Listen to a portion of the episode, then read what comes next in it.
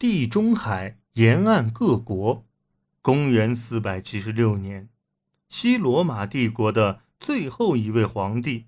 罗慕路斯·奥古斯都鲁被废除。其后，在地中海沿岸建立的各个王国，令人吃惊的将罗马文化和体系又保存了至少半个世纪。但是，从长远来看，他们政治经济上的重要结构改变，意味着他们身上。所保留的罗马特征，迟早是要消失的。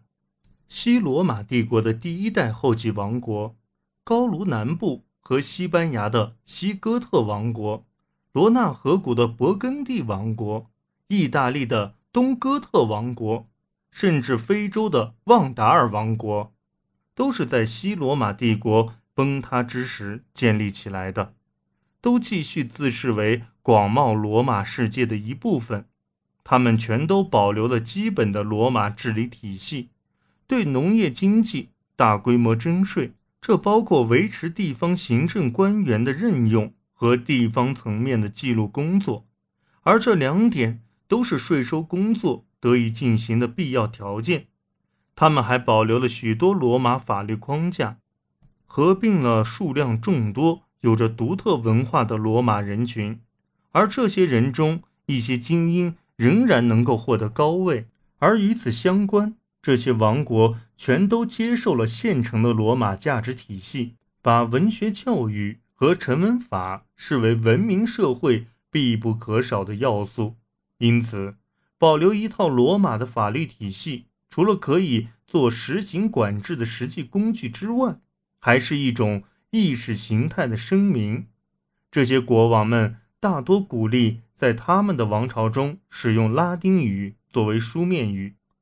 甚至连非洲旺达尔的国王们也希望献给他们的赞诗是用拉丁文写成的。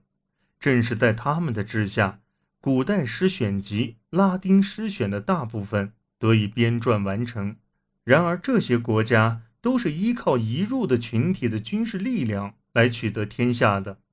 他们的国民也正是这些族群的名字。来命名的，把这些族群并入原先已经存在的罗马社会，引发了许多常见问题。首当其冲的是，新国王们需要犒劳这些助他们登上王位的移民士兵的忠诚。起初，他们向士兵们分发土地以作嘉奖，这些地产通常是通过重新分配公共资产来获得的。此外，还每年从罗马获得的税收中抽取资金发放军饷，只有非洲的旺达尔国采取了大规模没收私产的方式来解决资金的来源问题。在东哥特和西哥特王国，移民们被安置在建于战略据点的一系列集中居住点，这些居住点在某种程度上反映了西罗马帝国的移民。在更强大的势力之中生存的境况，并使身份认同和习俗保持了某种连续性。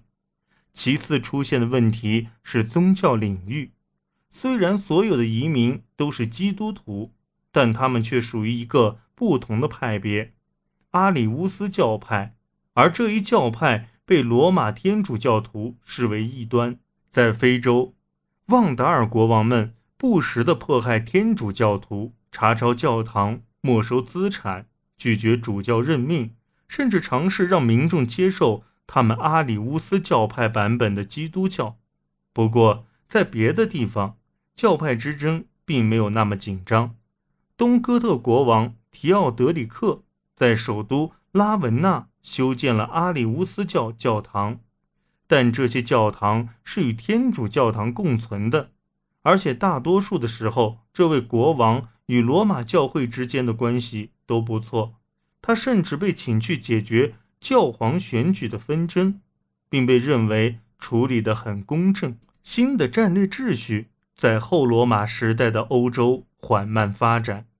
至公元六世纪二十年代，提奥德里克治理下的东哥特王国已是一支占统治性地位的力量。公元五百零八年至五百一十一年，他直接控制着西哥特王国，